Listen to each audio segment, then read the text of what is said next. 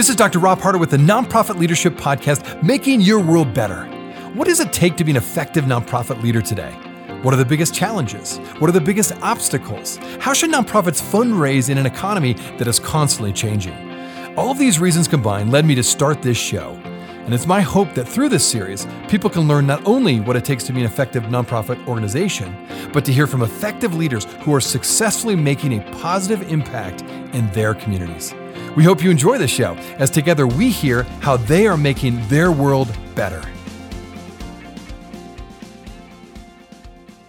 Well, there's been a huge rise in social enterprises, larger corporations that have a social impact arm, as well as B Corps. This has had a lot of nonprofits wondering what is the long term impact on nonprofits going to be with all of this new quote competition?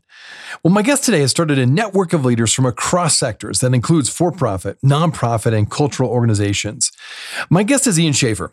Ian's the CEO and co founder of Kindred, which is a membership network that provides opportunities for peer to peer collaboration and access to research data, as well as experts who can help business leaders make better informed decisions about company policies and actions. And at the end of the day, work with nonprofits better. Members include more than 200 C suite executives from Fortune 500 companies, nonprofit, and cultural organizations, which include Facebook, Chobani, Nike, and the NAACP Legal Defense Fund.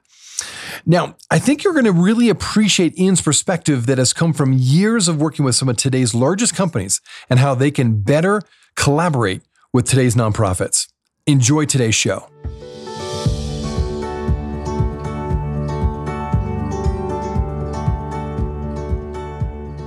Ian, great to have you on the show today. Thanks so much for taking time. Yeah, thanks for having me, Rob. Appreciate it.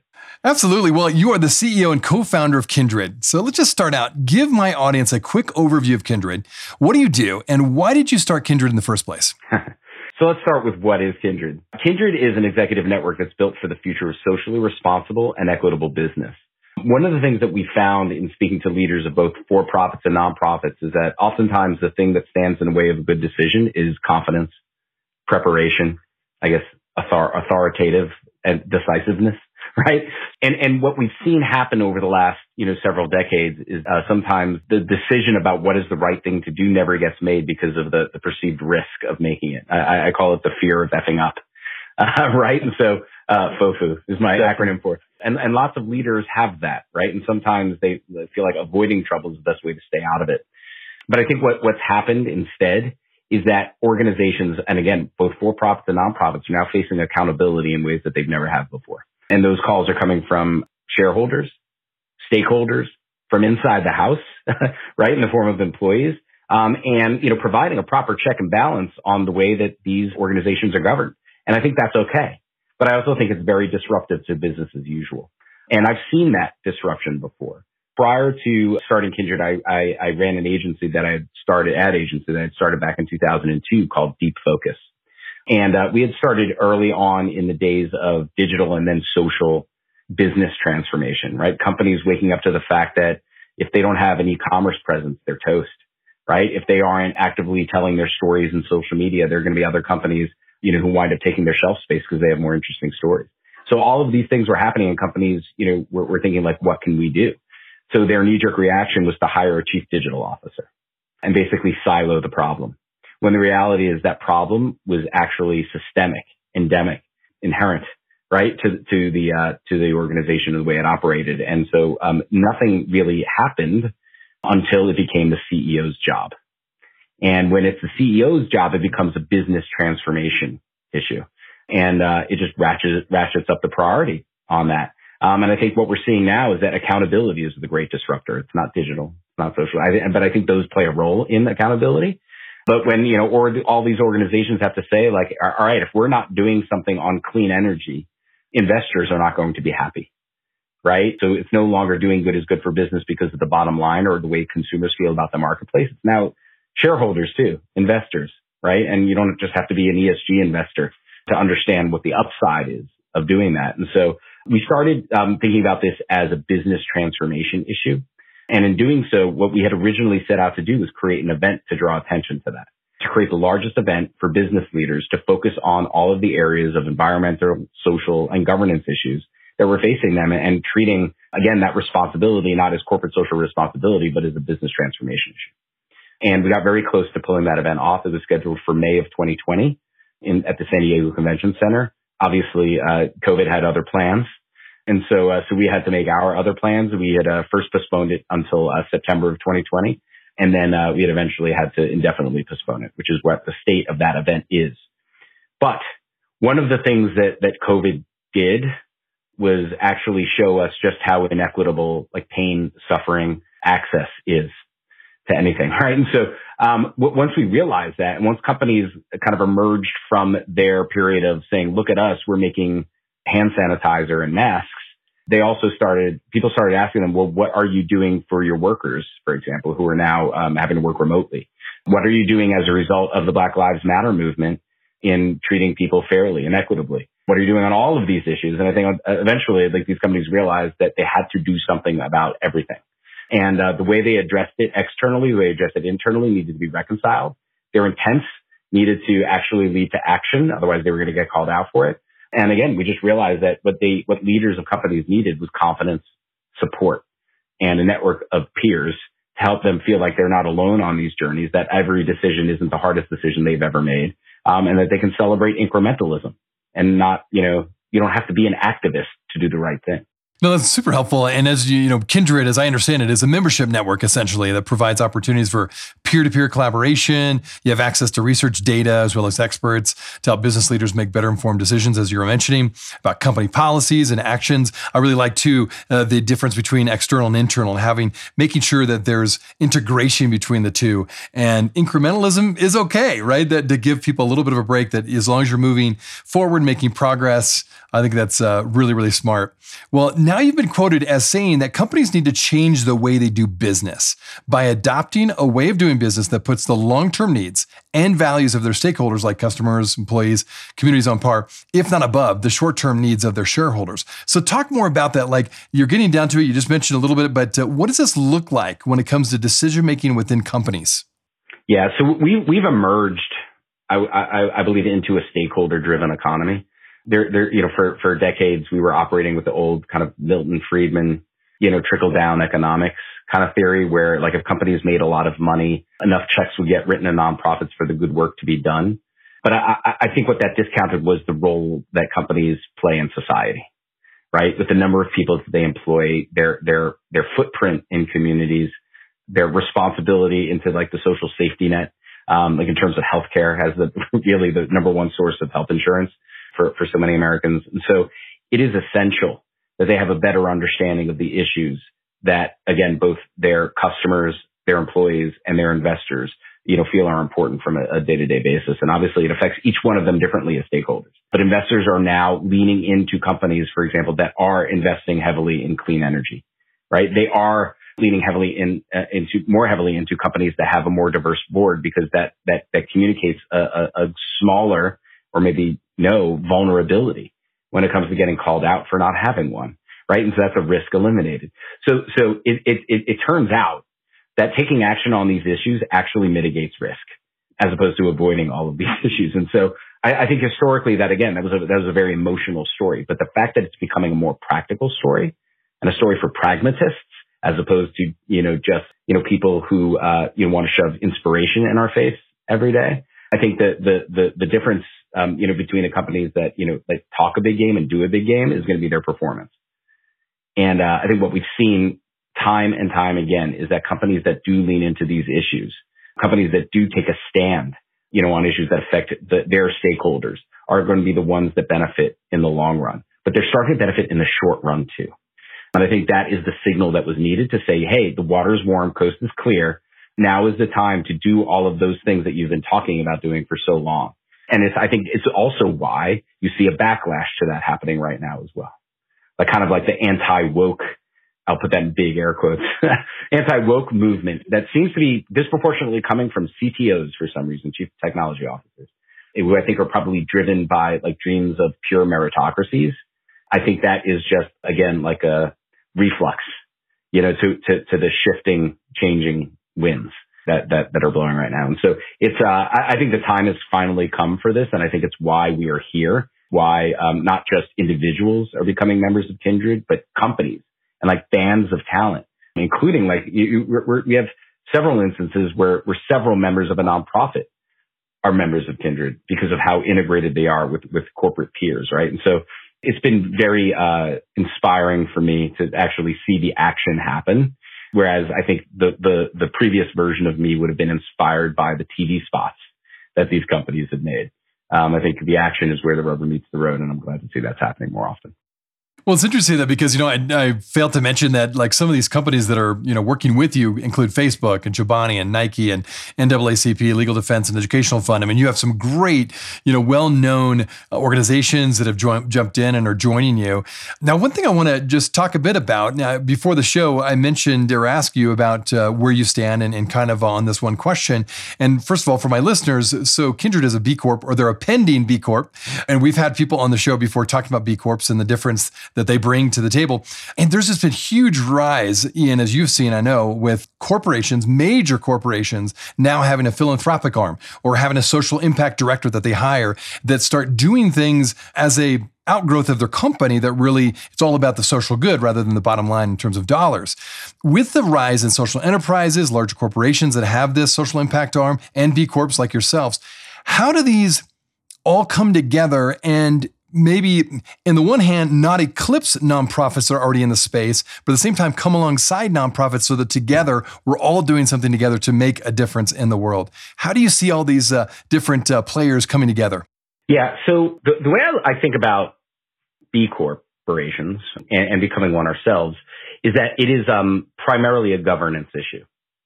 I, I don't see it as necessarily like the way to make an impact. I see it as the way to guarantee that you're going to make one right? It's the way, it's the, the lens by which you filter your decisions through, which I also believe is what the future definition of a brand will be. It's like how closely the actions matches the words that you're using or, or, or the, the logo that you have, right? I think reconciling that is going to be really important. I think what, what, um, being a B corporation is going to enable us to do. And, and it's interesting. Like I've seen actually members and member organizations of Kindred become B Corps because they were members in Kindred, which is a wonderful thing to have happen. I mean, B Lab, which is the company that implements that, that status, um, is a member of Kindred as well. You know, again, I, I don't see it as something that is making for-profit companies competitive with nonprofit. I actually see it as something that makes them more likely to partner with them and use them as a logistical partner as opposed to just a, like a, a check or grant recipient. And I know that's, that's a really important thing for nonprofits. But I think for, for I, I think nonprofits of the present and future are going to have to think more about how they can be part of a solution for companies as opposed to, again, just maybe, uh, and I say this with peace and love, but a way to launder a company's reputation. I think it's, it's, it's critical. Like I, like there, there was, um, you know, a story that ran the other day and these are, this is a kindred member, Wells Fargo, you know, becoming uh, a partner for OneTen, which is a nonprofit designed to get 10 million new black hires into the workforce. And, you know, I think that's like, that's a fantastic initiative, right? And that's Wells Fargo, not just writing a check to OneTen, but actually leaning on the services that OneTen provides to help make that dream a reality. And I think that is again, like uh, historically nonprofits have worked in communities in the field at street level to make things happen. But I also think they're going to have to learn how to operate at a higher level to ensure that again, those kinds of partnerships with for, with for profits are able to satisfy those for-profit needs to take action in communities and use the nonprofits as an execution arm. And I, th- I think that's totally fine. And I think that's again part of what's going to happen when more companies discover the benefits of becoming a B corporation. We'll be right back. Hey, friends. Thanks so much for listening to the Nonprofit Leadership Podcast. If this is your first time listening to us, I want to make sure you're aware of a whole group of other episodes with fascinating guests that I previously interviewed. Just go to our website, nonprofitleadershippodcast.org. There you'll find numerous interviews of nonprofit leaders from all over the country and even from different countries, all trying to make their world better.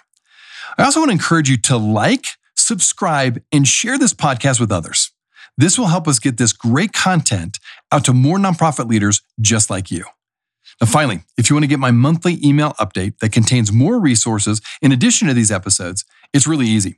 Just go to my website at nonprofitleadershippodcast.org and simply type your email address in the top right hand box, and you will be added to our monthly email update. And this way, you'll never miss any of the interviews or extra content from this show. And if you have any questions or comments, do not hesitate to email me. Thanks again for listening. Now back to the show.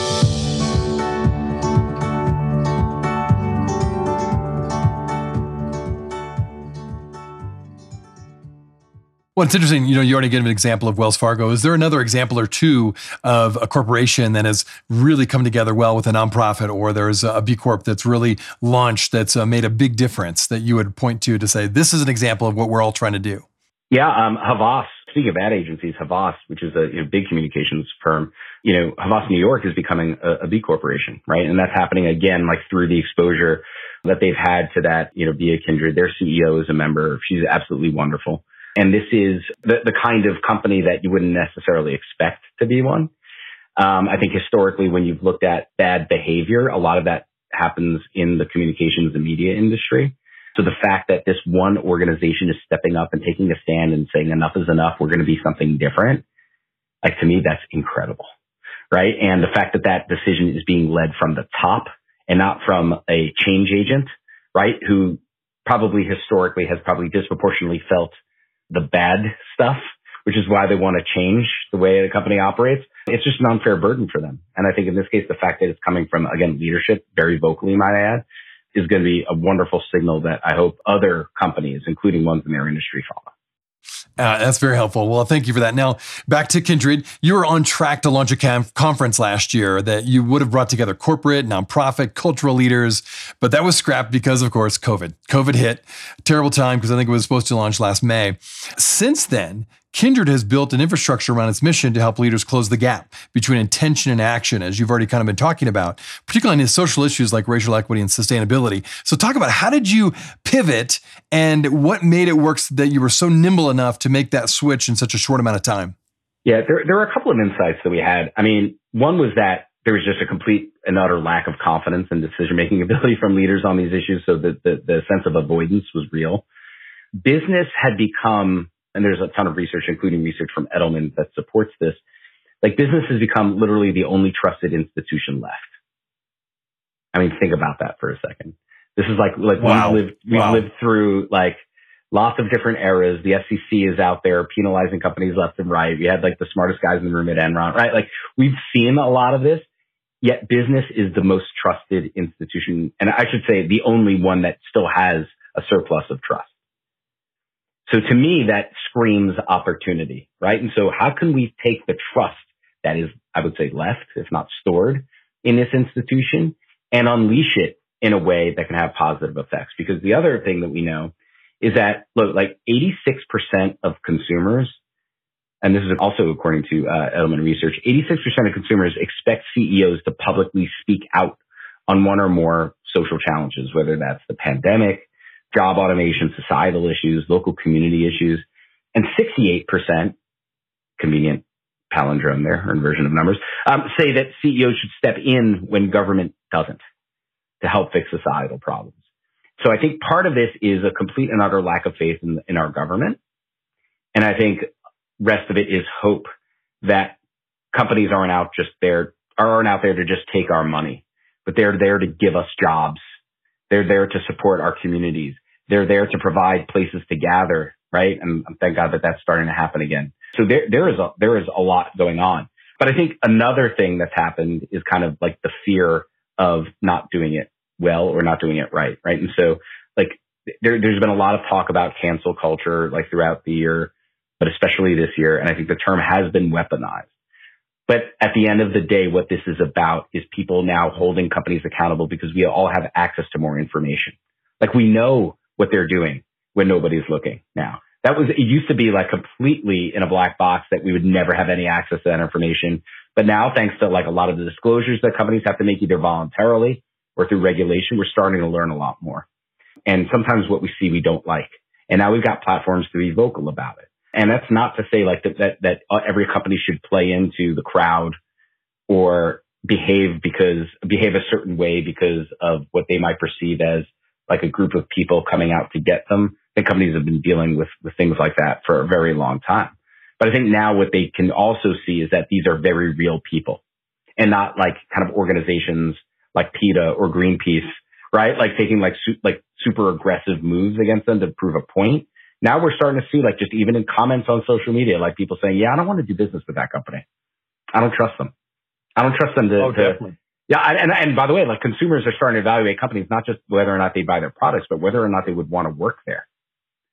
So, which by the way right. is a huge part of our identity. And I think right, right now we're seeing that play out, right? That work, what we do for a living is a very large part of our identity. So I don't think this is like a new thing about being proud of where you work. I just think that the definition of pride has evolved. And we see that people are willing to take less in terms of even salary in order to work for an organization that, you know, better aligns with its values. And I think that's why we see more business leaders in their prime starting to take roles at nonprofits. I think it used to be like a nonprofit was a great way to ride off into the sunset of your career. I think people are taking this a lot more seriously and they're realizing the urgency of what needs to happen and they're ready to take their skills to that challenge just because it's probably not only a bigger one, but a more fulfilling. You know, it's fascinating to bring that up because it's true. There's been recent reports about how, particularly this next generation, is choosing jobs based on the values of that company, not so much how much they get paid, what they're even doing at times. It's the values of the company. They just want to be a part of that. So fascinating. And and you mentioned something earlier too. I thought I want to just jump on that a second. 86% of the public expect CEOs to speak out on societal issues. You mentioned that there's trust still in companies, which is it is interesting when you look at the full landscape. Are there other reasons? Because that is a, in my mind, it is a shift. It seems like somewhat a new thing the last couple of years, but in particular, I'd say the last year and a half, where more and more you're seeing large CEOs or large companies with CEOs speaking out on major issues of the day. What else has changed to cause that to happen in your mind? I think there was in the mid 2000s to late 2000s, as social media was exploding, every CEO probably had somebody in their ear saying, you need to have a personal brand. Right. So like you need to, you need to have a presence on social media. People need to hear from you. And by the way, like that happens in cycles. We do this all the time. Like I remember when like, like I'm barely old enough to remember like when Lee Iacocca was doing Chrysler commercials. How like Henry Ford, people knew who ran, ran a, an automotive company. And now you have to see like all of a sudden, like people now know who the CEO of Delta is and who the CEO of United is. And I think a lot of these things have something in common, which is like they're companies that people love to hate or complain about, and they need to blame somebody. And I think that what people have realized is that companies don't make decisions, people do. So who are the people who made these decisions? And I would say like that, like media is a bit of a, or like the media ecosystem is a bit of a, a culprit in that as well, because like company penalties aren't as interesting as people penalties um, at least in terms of the price that they pay for bad behavior. So nobody cares when like a company X gets a fine, but they care when Harvey Weinstein gets arrested. Right. Which is somebody I used to work for. And that's another podcast. That probably helps inform my journey uh, along the way to here. But like this is a, like a, this is a real thing. And so I think when people look at, you know, accountability, it's, it's not about holding the companies responsible. It's, it's holding their leadership responsible and understanding that these were decisions made by people in a, in a, in a conference room somewhere. And again, that's just like a removal of the mystique sometimes happens with, as people learn more about things, right? And just like you can like Google your symptoms, you know, people are Googling who made that decision, right? Who's the CEO of this company? Why do they say one thing and do another? And I think those are good questions to ask. And by the way, we see the same thing happening on the nonprofit side right? And so there are very large nonprofits or very, and very, or very influential nonprofits who have now had to answer for things like where does the money go? How much of their um, funding is going to compensation for, for top executives? Like all of these things are questions that maybe like Charity Navigator used to only ask.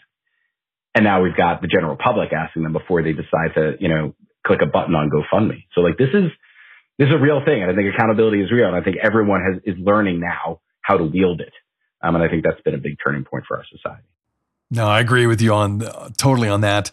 Now, back to Kindred. As you think about growing this, what's your vision for the next three years of the impact you envision Kindred having?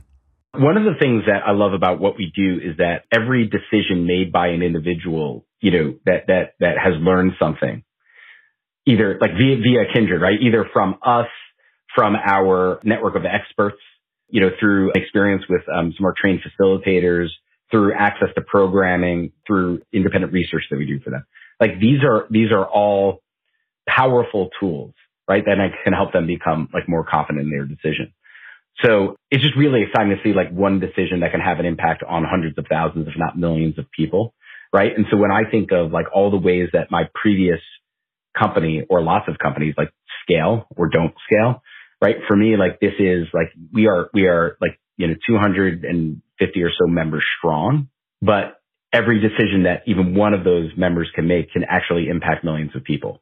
And I think that is like that kind of inversion of scale makes what we can do so incredibly important, which is a big responsibility, obviously. Growth is important for that reason. And accelerating impact is important for that reason. So it's not just like how many people are being empowered with the ability to make better decisions, but what it, what are the outcomes of those decisions and how can we get people to turn from like just forces of nature inside of their own companies to become force multipliers you know, when they collaborate together, either between companies or with nonprofits. So we're constantly trying to create more better ways for people to connect and collaborate, which is an interesting time to do it when we're all like virtual. But now that we've got like kind of one eye, like thinking about like how are we or where are we or when are we going to get back to the office? You know, there's also that notion of like, I can just click a button and be in a room with seven people from around the world. And that's magic right? And so we're, we're, we're addressing both of those things. So over the next few years, we're going to be, yes, reintegrating live community into what we do because community is such a big part of what we do. And it's weird to think about community just as like an online thing. I know it exists as just online things, but when you think about quality of connections, seeing people in person does tend to elevate that, right? So we're going to be doing more of those. I think, you know, right now we're, we're, we're looking at top down decision making. At some point, we may also be looking at bottoms up decision making because kind of important decisions you know, aren't just made by, you know, the few important decisions at the top. Biases, inequity, these are baked into like decisions that are made at all levels within a company. So it's like, how are we helping those people make better decisions too, right? Not just the, the, the, the folks in the C-suite, which is overwhelmingly who makes up Kindred membership today. So um, I imagine we'll we'll have more democratized access to the things that that we do. You know, albeit probably different kinds of things because, you know, to, to meet the needs of, of our members where they are. But I imagine that's going to be, be, be a big part of it as well. And I'm just honestly just really looking forward to the, the actions of our members and, and figuring out how to amplify them or at least keep them on track. Right. Because like so often, um, again, like intent doesn't become action because a loss of momentum, right? Somebody misses a meeting. Someone doesn't respond to an email and then the muscle atrophies and nothing ever gets done. And so I think, um, you know, what, what I'm most excited about is growing our membership, obviously to a scale where we, again, we can have global impact. And of course, like making sure that we're doing everything that we can to make sure that impact actually happens and that people aren't just talking the game, but playing one. Well, thanks again, Ian, for taking time to be on the show today. Where can my listeners find out more about you and find out more about Kindred? Sure. Um, most importantly, they can learn more about Kindred membership at kindredmembers.com. All nonprofits receive 50% off Kindred membership. So we try to make it a very accessible program for everybody. And we do have uh, about 20% of our membership, by the way, are nonprofits. So it's, it's definitely um, attainable for, for, for everyone. And then uh, I follow me at iSchafer on Twitter or Ian Schafer on LinkedIn. I would also encourage following Kindred on LinkedIn as well as Twitter. And we're just at Kindred on Twitter. Um, and if you search for us, you'll know us by the purple, the white K on a purple background um, which is our logo. The more the more people that are curious about us, frankly, the smarter that we get about what we do. The more questions we answer about why we're doing things, the better we get at what we do. Um, and of course, the more members that join us, the stronger we are at making things happen, or the better we are at making things happen. So I encourage everyone to kind of to dig in and learn more. But I also, uh, you know, encourage everyone to, to become a part of the community and be a part of something special.